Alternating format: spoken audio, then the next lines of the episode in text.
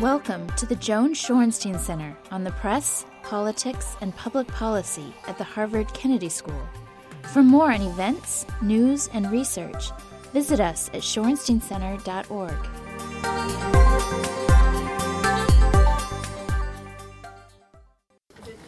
So let's get started. My name is Richard Parker, and I'm going to be uh, chairing this session of the Shorenstein Center Brown Bags. Our guest today is Greg Ip, who's the U.S. economics editor for The Economist and is based in Washington. Uh, Mr. Ip is the author of The Little Book of Economics, which I commend to all of you, uh, and uh, appears frequently on radio and television, and as I've learned, is a Canadian by birth, and so has been interested in issues of economic development that cover all of, or most of, North America uh, for many years. Uh, and uh, he's talking today with us on uh, the liberal argument uh, for uh, deficit reduction, and I think this ought to be quite interesting. So, Thanks, Richard. thank you to have you here. So I guess the risk when you write something that says I'm going to make a liberal case is that the conservatives are going to basically dismiss you because they think you know they already know what you're going to say and they're not interested. The liberals will accuse you of appropriating their labels to make a subversive case. Um, I'm not actually trying to do either. Uh, I call it the liberal case for deficit reduction partly because it's inspired by my uh, my own um, background in history and journalism. I became a journalist in, uh, I graduated from journalism school in 88 with a degree in journalism and economics. I started working in 89 uh, in Canada. My first five years were spent in Canada, and they were heavily um, influenced by the enormous deficit struggles Canada went through at that time. And um, the at the t- when I first started writing about the issues, we had a conservative government in Canada that um, failed repeatedly to get control of Canada's um, deficit and debt problems, and eventually a liberal government came in in 1993 and solved the problem. And then in '96, I moved to the United States, and while most of my responsibility initially was covering financial markets, it wasn't covering economics. Again, uh, what was in the air that time was you had a Democratic president who had inherited a lot of uh, difficult fiscal. Um, uh, problems from Republican administrations and proceeded to solve them. And so, almost by historical accident, I have come to uh, regard liberals as the traditional deficit hawks, not conservatives. Um, so, when I approach the question now, what do we do about the deficit? I kind of ask, well, what would a liberal, a liberal who's trying to make the case for why we need a more aggressive approach to getting the deficit down, what kind of arguments would they make? And I sort of draw on the, the people that I listened to and was influenced by uh, in my own early uh, career. Um, the first thing I think is that deficit hawks generally they're not born; they're made. Very few presidents actually run for office promising to um, reduce the deficit. Those that do usually lose. Um, and so, essentially, what happens is that they are convinced by circumstances once they're in office that dealing with the deficit is necessary to dealing with other things that are important to them. That was certainly the case of both the Liberal government in Canada in the early 1990s, and I think of Bill Clinton. Obama, right now, he says the right things. He sounds sort of like um, vaguely hawkish on the deficit. He surrounds himself with uh, deficit hawks from the Clinton administration. But so far, his policies and priorities do not yet make a convincing case that he is one of them, that he, in fact, has bought into the liberal case for deficit reduction. Um, and in fact, I think that the risk is that he surrenders that title to conservatives. Paul Ryan has a budget out this morning. It's got a lot of things in it that liberals will not like at all. But he does make a, in my view, sincere attempt to uh, get the deficit down. And that is actually not what the traditional approach, that is not tr- what conservatives had been doing for the prior uh, 20 years. Conservatives were primarily concerned with getting the size of government smaller, and whether that involved a bigger deficit or a smaller deficit was secondary. I do think that Ryan started out as that traditional conservative, wanting mostly small government for its own sake. But I think in the last few years, you've seen him um, become more, much more in, in a deficit hawkish direction. Uh, what I want to do here then is, most of all, uh, lay some of the arguments I think liberals have made in the past for why we need to do more on the deficit, but also propose some of the ways forward that this can be done in ways that I think um, accomplish the goals that liberals have traditionally cared the most about. Uh, the first thing I think we have to do is talk about why we have a deficit the size it is and actually um, uh, distinguish between different types of deficits. Now, we have a very large deficit right now, primarily because the economy is weak. Um, what you see here is two different um, lines. The one, um, as you may know, every borrower in the econ- everybody who saves a dollar in the economy must be met by somebody who borrows that dollar. It's one of the, it's one of the few actual rules of economics must, which must always be true. Saving must equal borrowing. So when you went into a recession or a crisis-caused recession where the private sector not only doesn't want to borrow, but in many cases cannot borrow, their saving is essentially forced to go up, which means that um, if everybody is forced to save at the same time, the economy will collapse because nobody will spend. And so the, the federal government, by necessity, had to step into the process and become the borrower of last resort. And if they had not allowed the deficit to expand as fast as they had, the economy would have been much, much worse shape. So the deficit we have now is deficit by necessity. So the question becomes when do you, uh, so that is the, the time to cut the deficit is not when the private sector is itself trying to uh, get its um, uh, uh balance sheet uh, in shape. Because if the public and private sector try to reduce their borrowing at the same time, the economy will, uh, will stagnate or, or shrink. This is what Keynes called the paradox of thrift. So um, knowing when to, to, to um, pivot from stimulus to austerity is actually not that complicated in most circumstances, the federal government doesn't need to worry about um, getting employment up. That's the job of the Federal Reserve. The Federal Reserve basically says, is unemployment too high? Yes, we're going to cut interest rates. But that rule goes out the window when interest rates are at zero, which is the situation we've been at for the last few years and will be at for the next few years if we believe what the Fed is saying. And so that tells you that it is a dangerous time to get go whole hog into austerity now because the Fed is not there to absorb the harm that it does to the economy.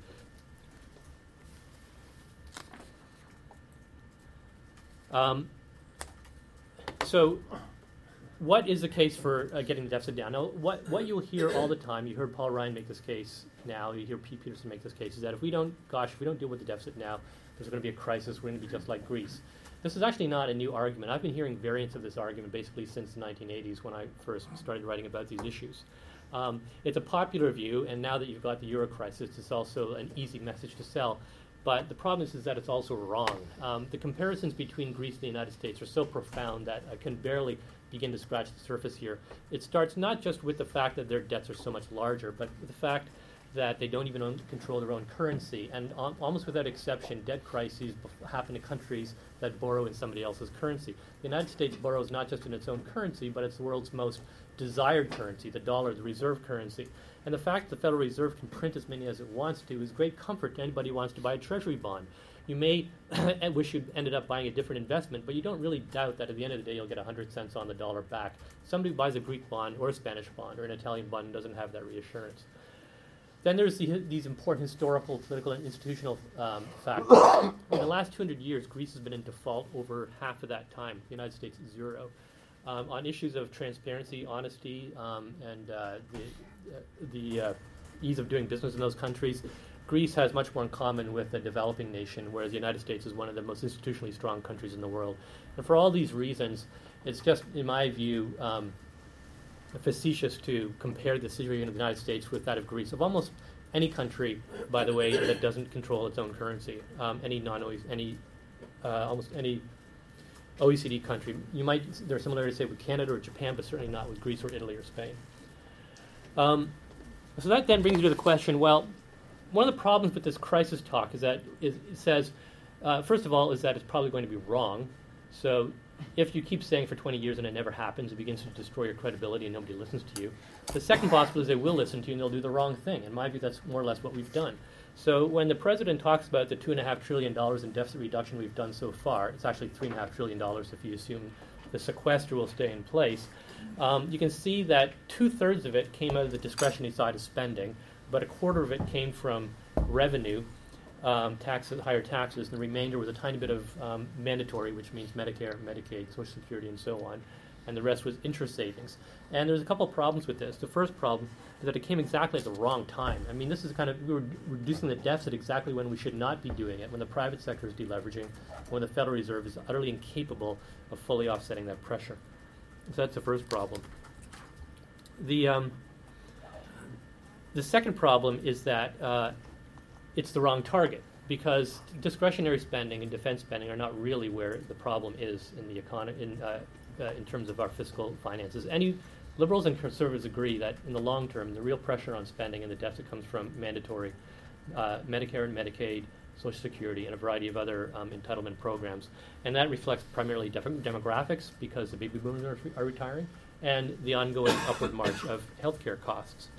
Um, these are these risks are not new, and they are also not only liberals who've been, ma- and they're not necessarily conservative arguments. And that, again, is another problem. By talking, when people who worry about the deficit talk always as if it's, you know, the choice is a crisis or not a crisis, I think that they actually fail to drive home what the real risks are of not dealing with these deficits, allowing this spending keep growing. The first, and this is an uncontroversial point of economics, which is that especially once the economy is back at full employment, the paradox of thrift ends. And when the government borrows, it comes at the expense of somebody else's investing. And so a variety of standard rules of thumb tell us that uh, an extra 40 percentage points on GDP uh, of debt, which is roughly where we'll end up at the end of this process versus 2007, reduces the level of GDP about 3 or 4 percent in the long run. That's a real decline in our standard of living.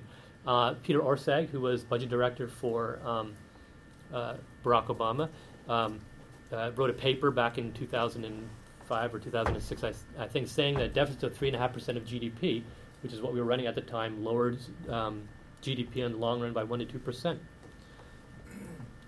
Now, um, even stabilizing the debt to GDP ratio, which is what Obama's uh, goal is, isn't good enough because the higher the level of debt you stabilize at, the more private capital you've crowded out, and, and the smaller the economy and our standard of living will be in the long run.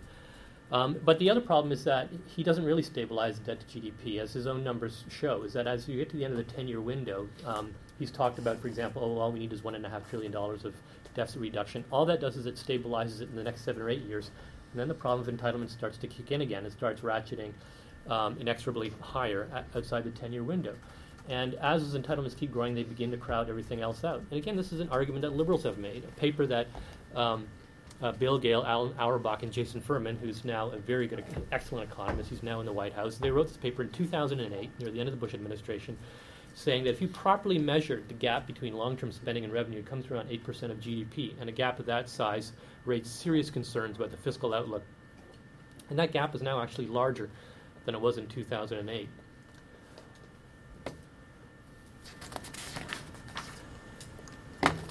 Why do we worry about this? Well, we worry about this for a couple of reasons. First of all, as you spend more, as the debt gets har- larger, you spend more on interest on the debt, and interest becomes the biggest single expenditure that you have. It crowds out lots of stuff you care about. It crowds out defense, it crowds out discretionary, it, it crowds out your ability to do a lot of things you care about. And I remember this distinctively from my time in Canada.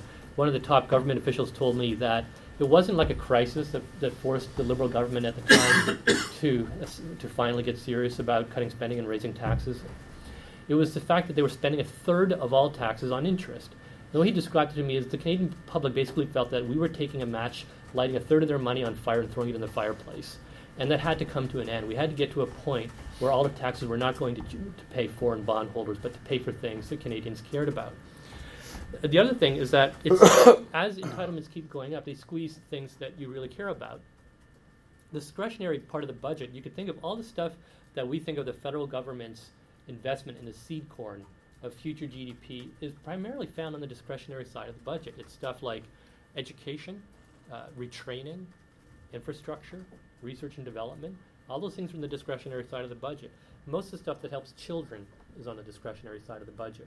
And one of the risks you have is that even though um, we have to this so far generally well protected programs that are good for education and for children's welfare, that gets harder and harder and harder as the ongoing pressure of healthcare costs and middle class entitlements starts to squeeze. This is a very nice chart put together by the Urban Institute, which divides the federal budget into purpose. And you can see that while the portion spent on children is, has, has stabilized at around 10%, it will get pressured downward in the coming decade as interest on the debt mounts and as the growth of middle class entitlements uh, um, consumes more and more of the federal, um, of the federal uh, uh, budget. Now, there's another per, there's another um, problem the country faces. Sorry. The uh, the interest on the debt? Now, that does that fluctuate based on demand for uh, Treasury bills? I mean, can the interest that's established this year? I mean, suppose that the debt is you know fifteen trillion dollars, and the interest is very low. But suppose now that the the, the demand for uh, Treasury bills goes way down and the interest goes up that cause the interest on that fifteen trillion dollars to balloon? Absolutely, It absolutely. would. So, so it's projected. It it is, only but as the, it, but only as it's rolled over. I mean, if you're holding old bonds that you've sold at three percent, the fact that you're going into a market at six percent doesn't mean that your three percent body of bonds will suddenly become six percent bonds. Wow, so it's a lag, it's a lagged effect, and it depends on the current borrowing in any period what its impact will be relative to the total bond value outstanding. Is that so what percentage is long-term debt versus short-term debt? So the term of maturity of the federal debt is probably about five years, which basically the average term of maturity, which means that about half the debt rolls over in a five-year period. Um, but the point I want to make about here, though, is that these assumptions are all based on a normal path for interest rates. They assume that in the year 2016, the Fed will decide that, uh, that it, it's time to switch its attention to inflation and begins to raise interest rates. And short-term interest rates stabilize around 4%. If you get that upward pressure that you're describing, then that would obviously make matters worse. But as I was trying to explain a few slides earlier, I think that's a very, I think that's a low probability outcome. And if it were to happen, it would probably occur against a context of the economy growing very strongly, which is a nice problem to have. Um, now, the, what I want to segue to here is to explain that there's another problem facing our country, which is not just a deficit. We have a serious problem of human capital, which is to say, both the quantity of people we're going to have working in the country is going to be lower than we realize, and, that, for two reasons. The first is demographics. We're used to thinking of the United States as being a country that's demographically blessed with higher population growth than countries in Europe and, and Asia. But we're losing that advantage. Um, between 2008 and 2012, the Census Bureau significantly lowered the future size of the American population for two reasons. First of all, immigration is turning out to be much lower than we thought. Um, we've been very effective at shutting off the border. And secondly, fertility is much lower. In fact, especially fertility among new immigrants is much lower, starting to approach the level of native born Americans. And so, for th- that reason, in the year 2050, there will be 10% fewer Americans than the Census Bureau thought just four years ago. And there's a, there's a, a bigger problem than that, which is the proportion of people of working age that we actually have. Uh, this proportion of them that actually work is going down. This is what we call the labor force participation rate, and it tells you basically what percentage of people over the age of 16 are either working or looking for work. And as you see, it's fallen to its lowest level in almost 30 years now. And it's very troubling, and it's a, for a couple of reasons. Uh, first of all, part of this is cyclical. It's part because the economy is weak. When the economy is weak, some people give up looking for work, or they decide a better use of their time would be to go back to school. Um, part of it is demographic. We're getting older, and so there are people who are reaching early retirement. And part of it is structural. People who've been unemployed for a long time have become unemployable, and they've simply dropped out of the labor force. And a huge number of those people have ended up on disability insurance.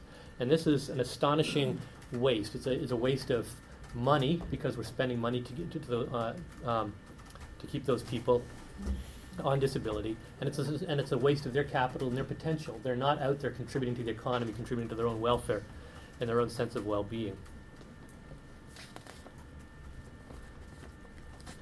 So I think Can I make just one small point about Sure. those disability numbers? Yeah. Because if you go back to the chart, if you look at the point at which the Clinton welfare reforms were passed in 1995, that's where you see the numbers really start to take off. And Sandy Jencks' work and others points to the fact that what's happened is that large numbers of people who are being carried on welfare rolls have been moved over to disability rolls because of some degree of disability. It wasn't that the disability numbers were lower prior to the Welfare Reform Act, it's just that they've been shunted into the SSI disability program. So that's important to understand. Yeah, a larger. I'll make a larger point about that Yeah. later, but yeah, I, I don't disagree with you there.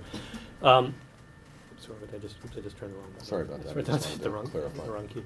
So I think that this um, these, these these twin problems of a long-term deficit and a human capital problem point the way to what I think are some logical approaches to how you want to reduce the deficit. And the the main point I want to say is you want to do it in a way that um, maximizes your opportunity to start to address the shortfall you have on the human capital side.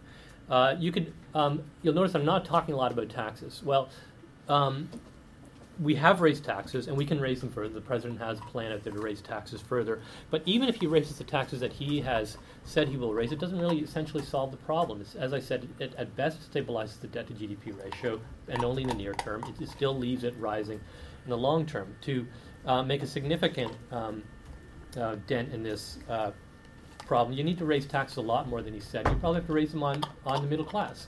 He's by saying basically that 98% or 99% of households are off limits for tax increases. He's severely constrained his ability to actually deal with this problem in a holistic way. But as a political matter, may, it's probably the case that Americans just are not going to tolerate the breadth and magnitude of tax increases that would be necessary to solve this problem on the tax side alone. So if that's not what you're going to do, then the logical side is you've got to do stuff to reform entitlements.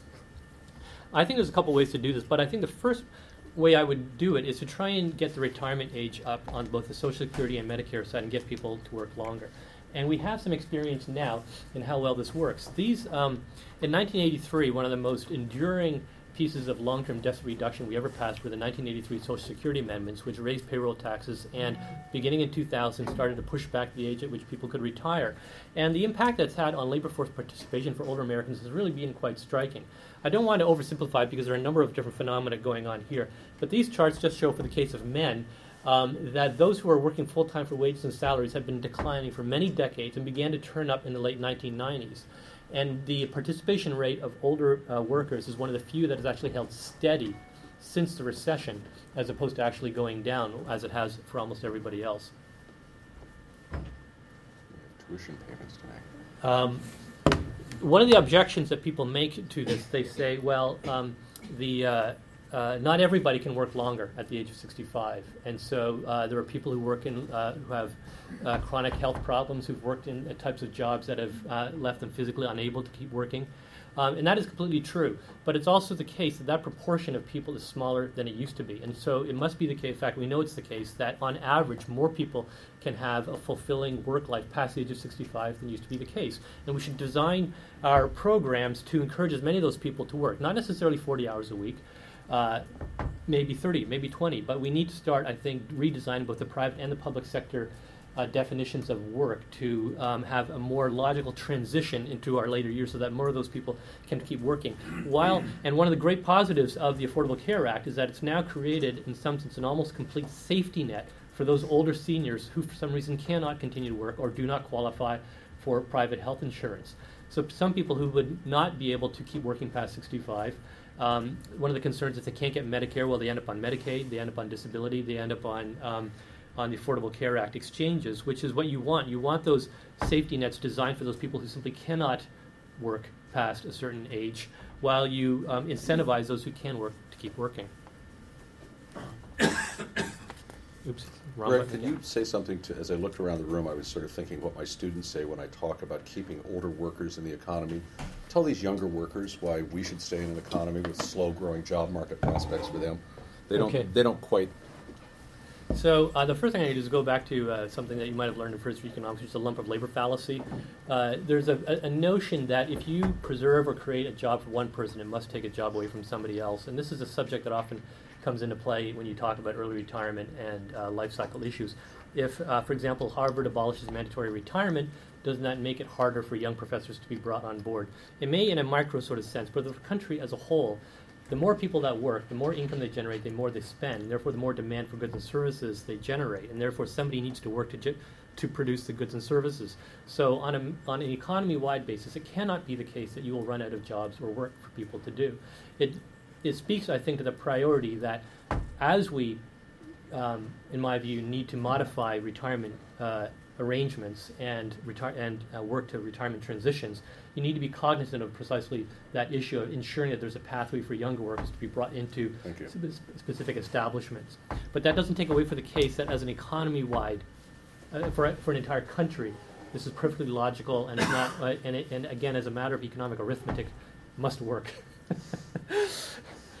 um, the um, so the final point I want to make is that um, so liberals uh, recoil in horror at the um, budget that Paul Ryan has brought out today and all the cuts he wants to Medicaid, make to Medicaid and food stamps and education and so on.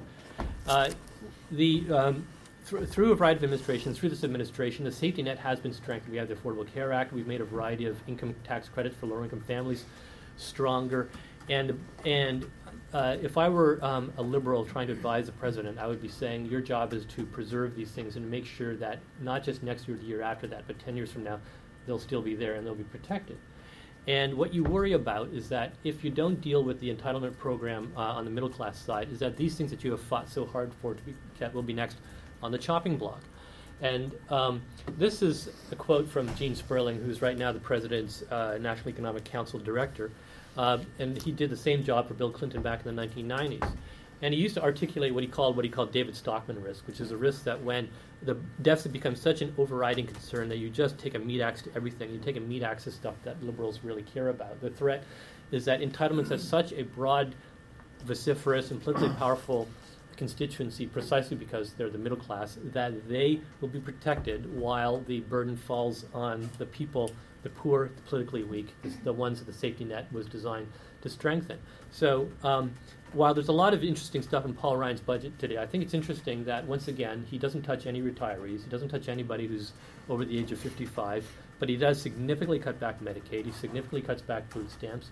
Now, in his view, you can do this without making people vulnerable, without um, putting people um, taking away stuff that people really need. I'm not sure that he can accomplish that. You know, I take him at his word that's what he intends to do. But I think the broader point I'm trying to make is that you're sort of in that budget, you sort of see um, what happens to priorities when you do not have the courage or the um, uh, strategy for trying to make middle class entitlements affordable. So I'm going to stop there and Thank take you, on all Greg. the That's questions a that you that's a to. great Fire away. Fire away. great introduction. Um, what we'll do is we'll have students uh, uh, get the first shot at questions. Uh, I'm going to ask the question though to lead off with moderator's privilege, which I asked Greg in the hallway before we came in, which is. Uh, why not talk about more revenue, and why not talk about more revenue from those most able to provide revenue to the federal government? We are historically uh, one of the most lightly taxed people in the OECD. We have been lowering rates on upper incomes uh, households now consistently uh, for years. We've made some bump back up, but the rates are nothing like what they were 40 or 50 years ago. And we have to remember that it was from 1945 to 1975 that debt continued to de- I'm sorry, debt continued to go down, and deficits were not a significant problem in the federal government. And this was the long Roosevelt era of the uh, of the post-war period. It's really only been in this period of sort of Reaganomics that we have seen actual deficits emerge as problems. So, a fundamental liberal question is going to be with the United States, except for this very recent period, at the low end of government share of GDP of all industrial countries, why aren't we seeking to raise that total share to cover the deficit? Why, why has revenue stayed off the table here? So I, uh, so I guess I would say that certainly since January it has not been off the table. We did actually raise taxes on the wealthy, and part of the Affordable Care Act was the introduction of a new tax on Medicare, um, uh, um, a new Medicare tax on investment income for the uh, for the upper uh, one or two percent of households, and a new 0.9 percent um, surcharge, Medicare surcharge. So on a number of fronts, we have actually begun to raise taxes on the wealthy. Um, but I would say that one of the things that I find sort of distressing about the whole tax debate is that while we tend to label the conservatives as the one with the inflexible allergy to raising taxes any, on anybody, anywhere, at any time, that allergy is pretty prevalent among Democrats too. Um, I like to say that we have two parties one party that wants to keep taxes down on 100% of taxpayers, and one that wants to keep it down on 98% of taxpayers. There's a reason why Senate Democrats have taken four years to produce a budget resolution. They'll finally do it tomorrow. But one of the reasons is that so many Democrats did not want to go on the record that supporting higher taxes for anybody, not even the rich. And now that it's been taken, the higher taxes for the rich have been taken off the table. Um, uh, even that going any further than that, it's just going to be very, very hard for Democrats to swallow. Another way of saying that is that the, the allergy to higher taxes in this country is so profound that it's become very difficult for either party to really talk about it in a realistic way. I do not happen to believe that you can um, balance, uh, you can achieve the types of the, the downward path of the debt that's necessary by raising taxes on the top two percent alone. And I also, um, I don't think that wasn't what I was proposing, Sure, but yeah. a, heavy emphasis but on I the would, top two percent. um, so you might want to, I think, uh, so what we've seen in the last 10 years actually is we have now um, lowered taxes a lot on the middle class. So for example, um, uh, Bush lowered taxes on everybody. Uh, he lowered them most on the rich, but those have now been reversed. Uh, uh, but he lowered them a lot on the middle class as well, and those have been preserved. So we have continued. We have yet to actually tell the other 98% of Americans that you have these great entitlement programs. Maybe you should think about paying for them. And I think that as long as we continue to say that, it's going to be very difficult to have that um, solve that problem. There is an issue of inequality in this country. So one of the liberal um, priorities is that when you go about raising taxes or correcting these problems, you do it in a way that corrects some of the inequality that has built up in the last 10 or 20 years, uh, largely for non policy reasons, largely because of economic reasons. I'm sympathetic with that, but at the same time, I think there's a political reason why you also do not want to break the bond between who benefits from these programs and who pays for them. One of the reasons Social Security is such an enduring program has been so, and no party realistically taught, I mean, beyond Rick Perry and also what happened to him, why no party realistically talks about significantly cutting it back is because of the broad support and because people who've paid into Social Security associate the benefits that they receive with the money that they paid in. And I think as a society, you want not to go too far in breaking the bond between what people pay in for the benefits they get and the benefits that they get. So if you end up, um, if you go in the direction of eventually saying we're going to expand all these entitlements, but only 2% of people are going to pay for them, I think it begins to corrode political support for these programs, and that's not a healthy thing. So, okay, I think that's a refutation, not of my point, but it's an interesting refutation. But I'm, it's not for me to have a dialogue with you. Sure. So, but thank you. Hi, Katrin Bennhold. I work for the New York Times and I'm a Nieman Fellow this year. Hi. I want to actually piggyback on this question. I want to flip it because I get it. The tax base isn't big enough at the top to solve all of our problems just by raising taxes on the rich. But flipping the question is can we solve the problems without raising the taxes on the rich? Which is a different kind of question. And it sort of uh, looks at the fact that, for example, hedge funds in this country get to sort of declare all their earnings, their income, frankly, as capital gains. Um, which means that they pay, I think, an effective tax rate of 6% or something like that. I was talking to Ken Rogoff the other day. Um, sorry, yeah. Anyways, it was a murmur of yes. Of, yes, exactly. So it's an incredibly low effective tax rate on these people, and um, you know, there is a big revenue gain to be made just by charging fair rates of tax and by avoiding things like having trust funds for people like Mark Zuckerberg who don't even have children yet but put all their money in those trust funds for their future children. You know, there is a question. And he could help solve that population problem mm-hmm. too if he were really committed. There is, there is that too. Mark Zuckerberg. That's right. So, so you know, I, I, I don't accept that we can just ignore the tax question on the basis of it won't solve all our problems. Agreed, but it surely is necessary. It's part of the mix, right? The That's mix. that was yeah. my point, right? Yeah, no, I no, I agree. But I mean, the difference between you said can or should, and those are different questions. First, it's a multifaceted problem. To think that there is a single point of pressure that you can do on revenue or spending that solves a problem is obviously simplistic, and it's sure. not the case. And I have, and my magazine has strongly been of the view that you need a balanced approach, basically, you know, to borrow a word that's, uh, and you need some taxes and you need some spending. And I think you need taxes basically because um, you can reform entitlements within the 10 year window adequately to make a difference to the deficits. Uh, raising taxes uh, does happen first, and because of the low propensity to spend of people at the very top, you do less damage by raising taxes on those people as well. And we've done that. We've raised 600 billion, billion from them. Let's say we double that to 1.2 trillion, which is really what the president wants. As I said, you still don't achieve a necessary goal. Uh, you talk about, for example, the carried interest on the hedge fund guys. We're talking a couple of tens of billions of dollars. It's basically rounding error.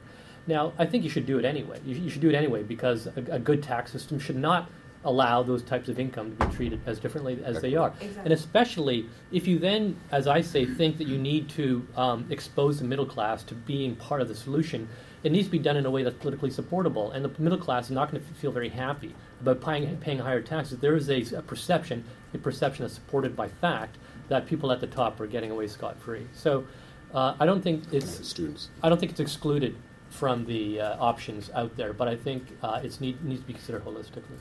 Yes. Um, so uh, identify yourself, please. Oh, I'm sorry. I'm Danny Anthem. I'm a second year student here. Um, Professor Parker will hopefully love that I asked this question, seeing as I'm neither a liberal nor an economist. Um, so I heard you say that you favor raising raise, raising the retirement age, and you think that's going to have, have to happen.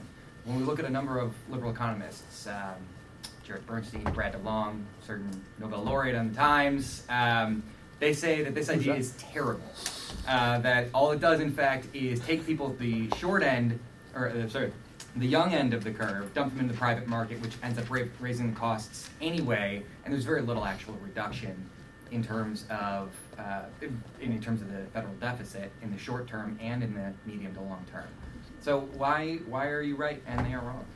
Uh, why am I right? And the Nobel Prize winning John Bates Clark Medal Award winning best-selling column who has, who has made mistakes before and will make mistakes again. He is Boy, mortal. Despite I'm, I'm you really want to step into it? For your opinion.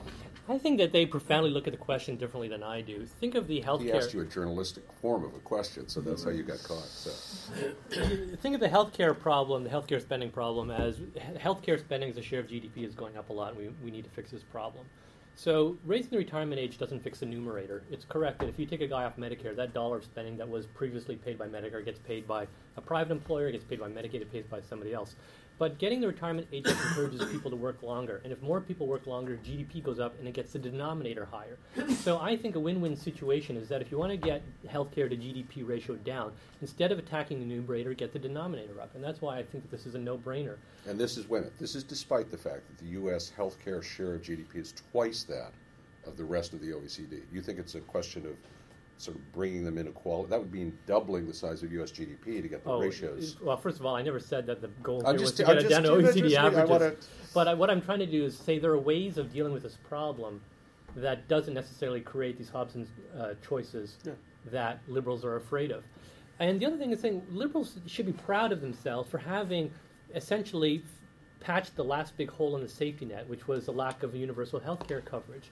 And having created that, and going back to this slide, having created this robust safety net and close off this last patch, they need to then short up, protect it by then taking advantage of that to do what they can, what they couldn't do. I would not have advocated re- raising the retirement age on Medicare pre Affordable Care Act precisely for that problem. When CBO looks at the issue of raising re- Medicare retirement from 65 to 67, they estimate that 95% of the affected people will find insurance through some other means. Some of them will end up, uh, for example, on Medicare through disability. Some will end up on Medicaid. Some will end up in the exchanges. Some will maintain private coverage. So there's five percent of people, and um, I and we will come up with ways to deal with those five percent of people. But the uh, the end result is, and by the way, I think when you raise Medicare retirement age, you need to actually re- raise Social Security retirement age as well. You need to do them in tandem. That's you don't get a lot of um, big increase in participation on the Medicare side alone for many complicated reasons. So I think it's a, win-win, and I think that liberals who don't want to deal with this are, in the end, going to hurt themselves. And uh, this is something Peter Orszag told me in a recent interview, and it's really stuck with me. He said everybody, liberals and conservatives alike, know that entitlements have to be dealt with. And so if liberals deny that fact and try to procrastinate, then they increase the odds that when the problem is dealt with, it will be dealt with by a Republican president and a Republican Congress. It increases the odds that Paul Ryan's budget will be the way that these issues are dealt with. If you were a liberal and you uh, right now held the White House, wouldn't you rather have that be solved by a Democratic president and a Democratic Congress? So that's Okay. a purely Sure. that's a pure, pure Yeah. political point. Another student. I'm Carly. I'm a first year student here. I was just going to ask for you to talk more about Paul Ryan's budget and how you think it's going to shake out with the Senate budget tomorrow. I mean, surely they're not going to be compatible at all, No. but um, how you think that's going to be moving forward? Well, uh, gosh, I wish I wish I knew. From, from I got to tell you, from a purely journalistic point of view, this fiscal stuff, this stuff is just exhausting me. I mean, I really, uh, you know, um, I, it's bad enough for the country, but um, and and all the people who cover budget stuff down in Washington feel the same way I do. Week after week, you trek back to work and you're writing about the new stupid, idiotic. Um, chapter of this game. It's like Groundhog Day. It's just like every every frigging week. It's, it's another thing. I, I the first the truth is I don't know how it's going to be solved because uh, Obama says we have to have higher taxes, and Paul Ryan says no, no more taxes. Uh, so we'll have a budget resolution. Um, what I hope we will have actually is a variety of small changes around the margins where the president and uh, and, and Republicans kind of find a little bit of common ground, perhaps on uh, dealing with some issues of discretionary, a little bit of entitlements, mostly on the farm and on the government civil service uh, pension side. Um, and uh, but to, to be honest, I'm not terribly optimistic. I think right now, if I were to make a prediction, I would say that we will pass a continuing resolution which will keep the government operating at current levels through the end of September. Then we'll go through all this all over again in the first week, few weeks of October, and we will continue to uh, lurch forward from like one half-baked solution to another, and we'll continue to exacerbate the problems that I'm talking about. We will keep cutting the wrong spending and leaving the long-term problem unaddressed. Uh, was a piece in the Washington Post recently that said that. Um, And this is, you do presume that the Republicans would negotiate with these Democrats to make these kinds of deals to reduce these spending? What's the evidence for that? to reduce spending. What, to reduce spending in a way that both liberals and where's where's the compromise point? I mean, we've got a, you've talked about the Ryan budget, but there's a Ryan and a Murray budget out there, and what you're saying is we've got to reduce entitlements, but liberals aren't saying no, we won't reduce entitlements. They're saying reduce entitlements and raise revenue, but you're taking via politics the idea of more revenue raising, at least from the top part, off the table. So what's what's the negotiation? Well, And you're um, not, I'm not, sure, you're yeah, channeling so- the Republicans. I'm sure. just saying I'm trying to understand the argument. Uh, well, if I were, um, I think in the last few weeks, what we've seen, especially with this charm offensive, is a possibility that the. Uh, I think what the White House sees as the route to a solution is that you essentially find some allies among Senate moderate Republican moderates, or what passes for She, Republican she, she's moderate. retiring, I thought. that, is that right? No. Uh, well, he's going to have a primary challenge in North Carolina in a couple- so- right. in a couple of years, but he'll, until then, All right. you got two years of Lindsey Graham. So uh, se- that, that's essentially the White House strategy. You try and actually create a solution that can get five Republican votes, and then you present the House with a fait accompli. At this point, we don't really know how united the Republican front in the House is against no tax revenues. And there's a part of me that believes that if they were given the types of entitlement reforms I'm talking about here, in which many Democrats have in the past been open to, they would actually raise revenue if it was in the context of tax reform.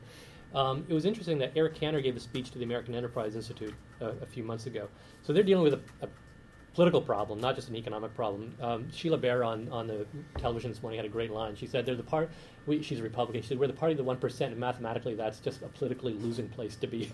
and so they realize that they need to um, uh, be a party for more than that. Talk more about uh, in a positive way.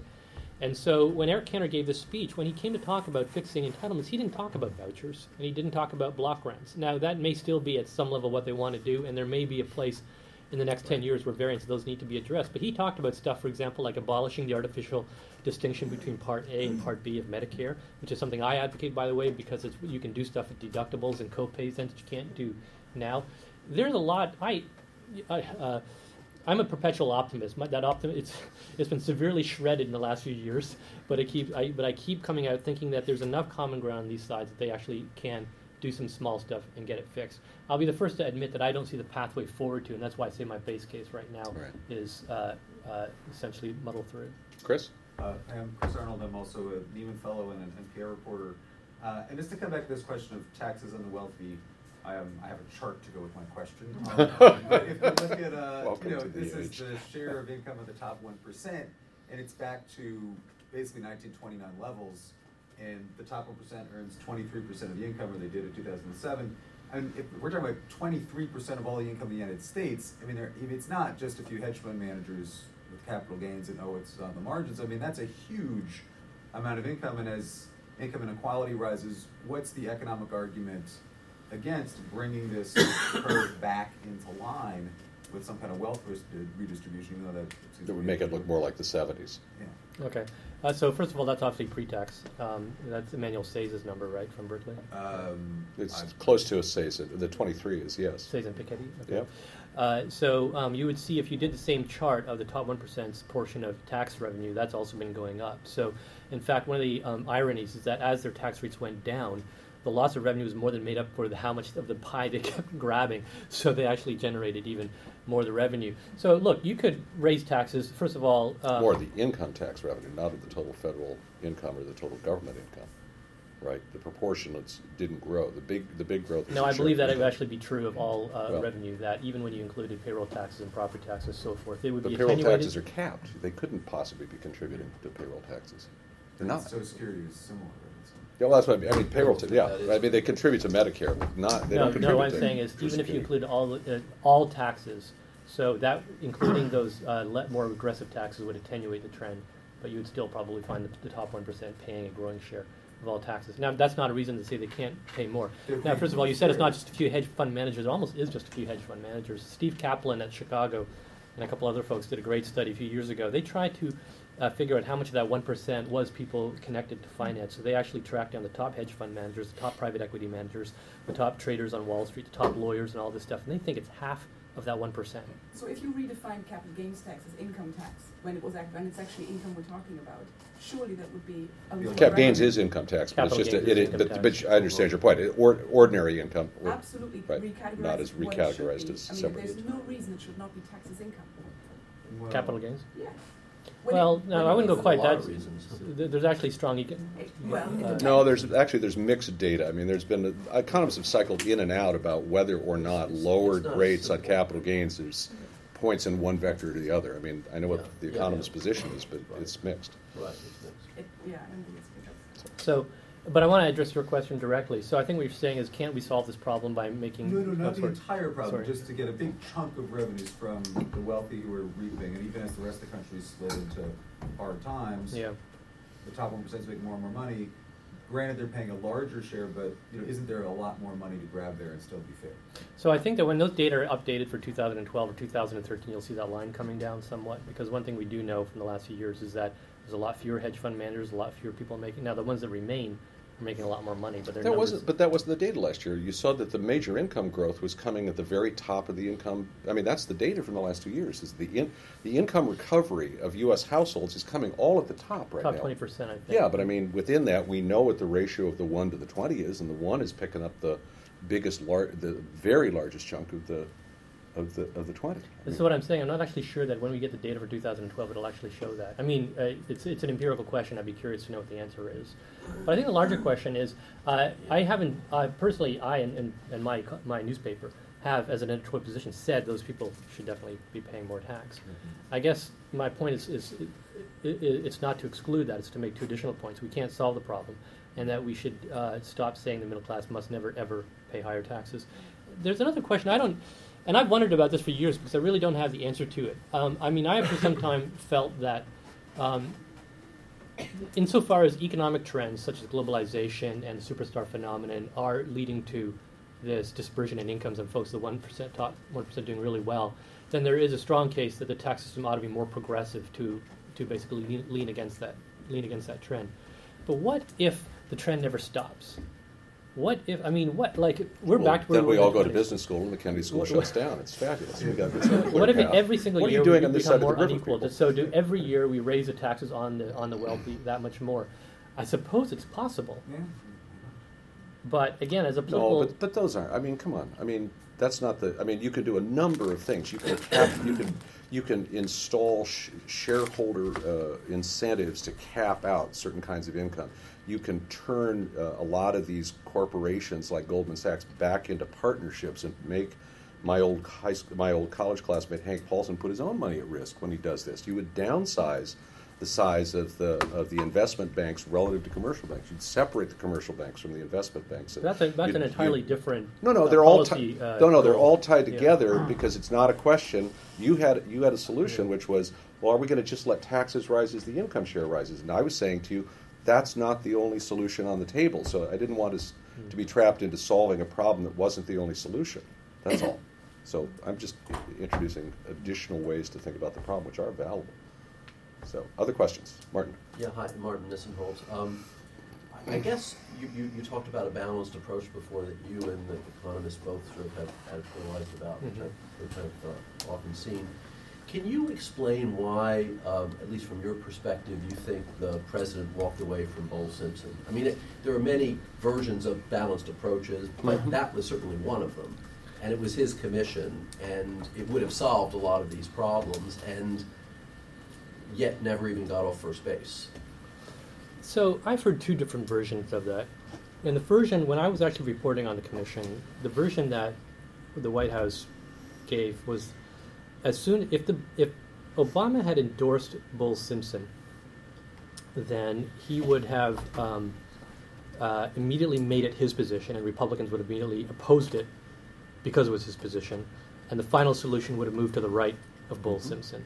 And so, as a tactical position, it was unwise for him to endorse that because, in other words, he was open to ending up somewhere around Bowles Simpson, but he wasn't going to start there because he would have been negotiated to the right of that. And that actually made a lot of sense to me as a political point of view.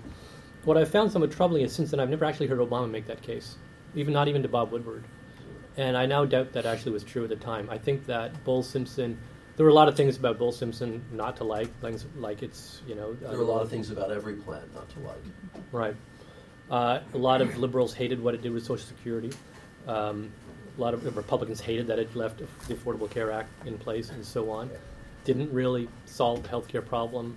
Uh, so and essentially, the, the answer is unless everybody on either side gets what, everything they want, there is no compromise. In the, there is no balance. Yeah, but your question was more narrow, which is why didn't Obama endorse it? And going back to where I started out here, I think it's because Obama is not yet. No, no, you answered you answered the question with respect to the starting point. I think that's a cynical perspective, Yeah, although it is a political but I- one. so- we are He's from Washington. so- He's not an innocent like us over on the part Right. of the Well, Charles. it's, it's a cynical interpretation, but with a noble end. Yeah. There we go.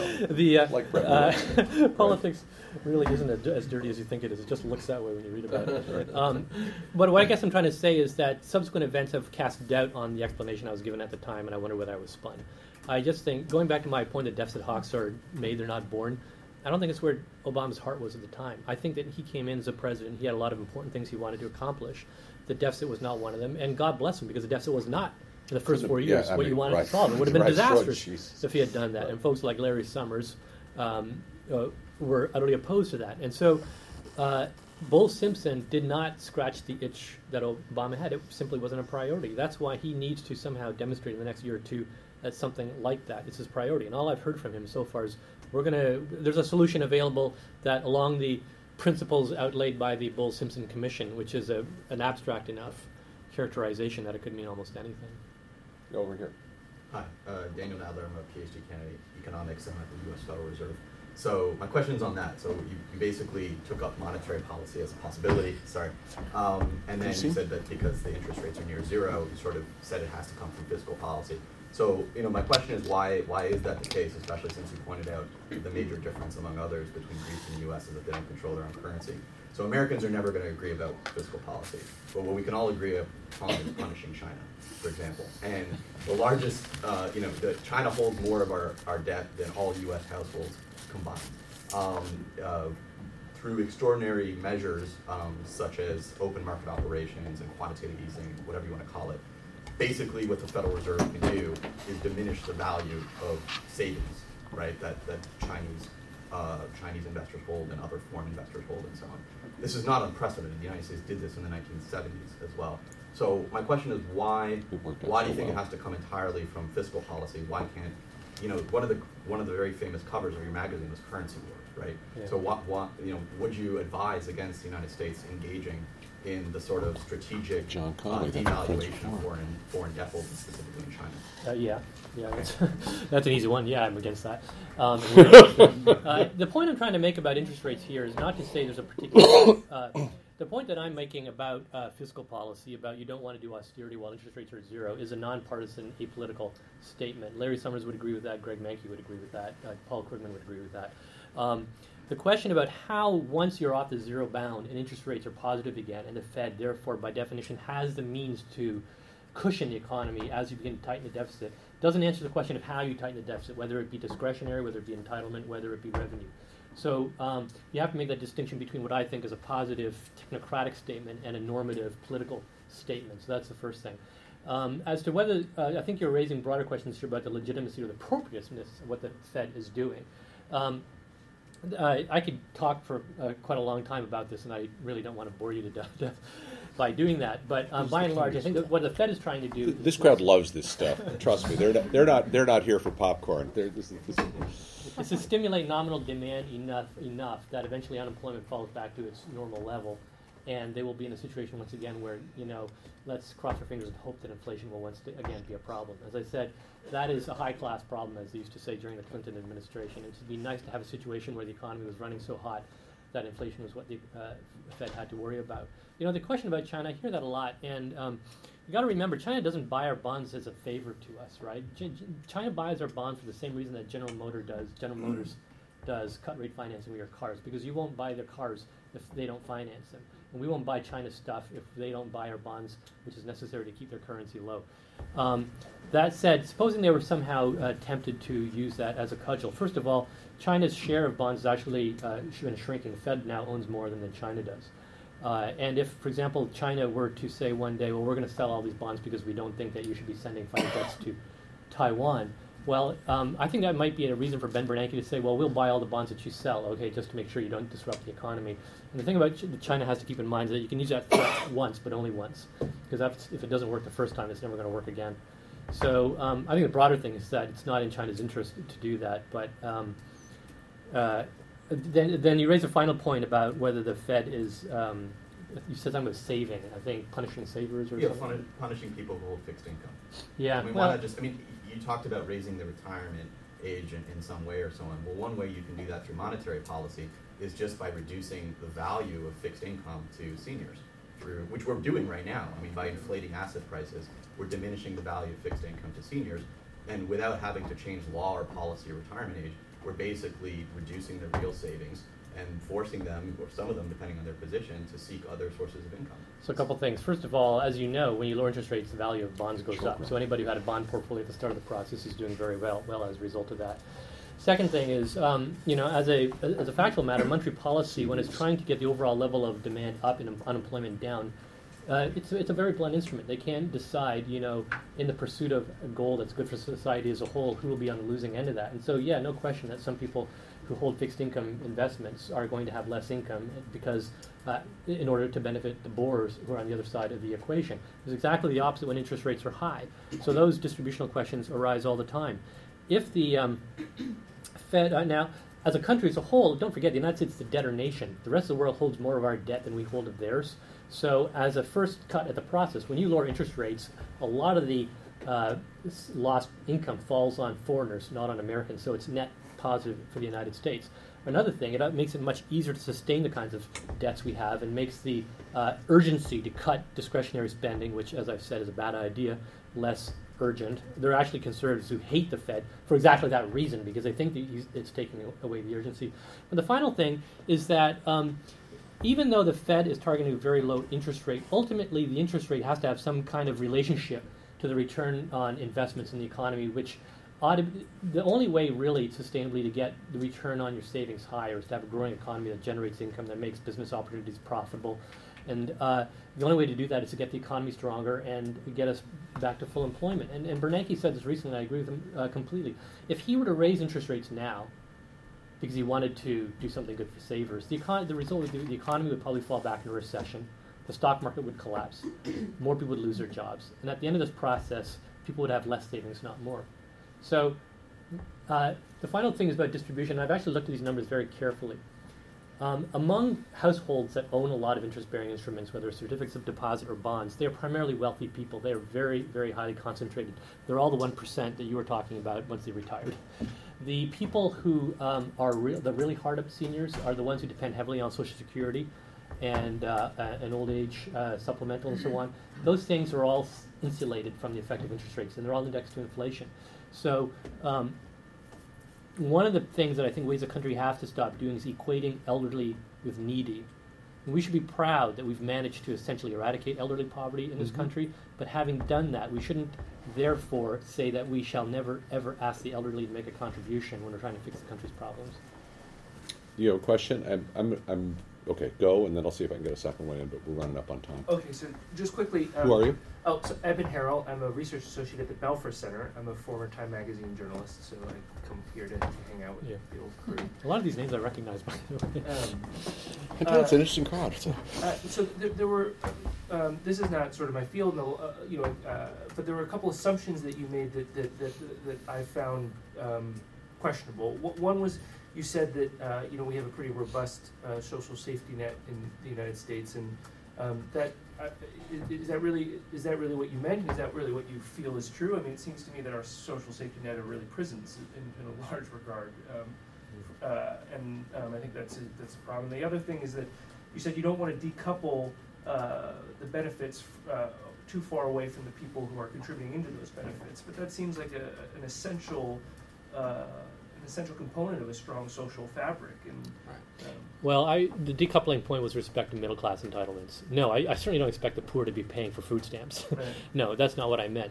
But um, if you end up in a situation where, uh, see, we're, we're arguing mostly about, uh, see, this stuff is 4% of GDP.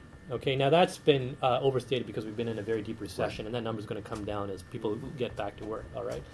But um, what the argument here is is not whether that number should be smaller. It's about all that piece that deals with people who are middle class should be smaller. And if it's not going to be smaller, should those people who are benefiting from them over time, over their lifetimes, make more of a contribution? What I'm trying to say is that if you aim for a system where they get where we keep increasing the entitlements to them, but the price is never paid by them, I don't think that's good as a as a social contract.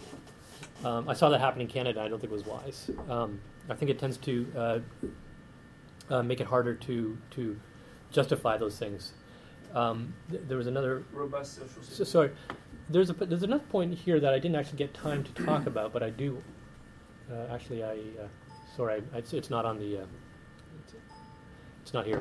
But um, we as a country um, spend, for every dollar we spend uh, retraining the unemployed or on various active programs that get people who are not working into work, we spend $5 on passive assistance, such as unemployment insurance, disability, and other forms of support. And that ratio, 5 to 1, is one of the worst in the OECD. In countries like Scandinavia and Denmark, in, in like Denmark and Sweden, it's more like 1 to 1. They have a much more vigorous, proactive system of spending money to get people back into work. So one of the things that I'm troubled by about the, the way the disability system is set up now is that it's really kind of a trap. Is that there's no um, incentive structure um, to, tr- to or or pathway once you're in disability to ever get off. Only about 5% of people who go into disability ever go back to work. Right, but this again is a direct function of the way that welfare was reformed under Clinton, which was hailed as such a success because of the numbers that took off of welfare. But the hidden dirty secret was a lot of those people were shifted over to social, uh, social Security's disability ranks. So there's a, I completely agree with you, and it's something we ought to worry about. But it may well be that a lot of those disabled are actually seriously disabled. But we'd have to cleave that much right. more carefully. There's right. no but right general now, statement to be made about it and, relative and, um, um, to the Swedish system. And so one of the reasons that I um, am so uh, despondent over the fact that we're fighting these budget battles um, over things like the fiscal cliff is that serious questions like how to reform disability get ignored. You know that uh, hearing that was on Thursday about the disability insurance system?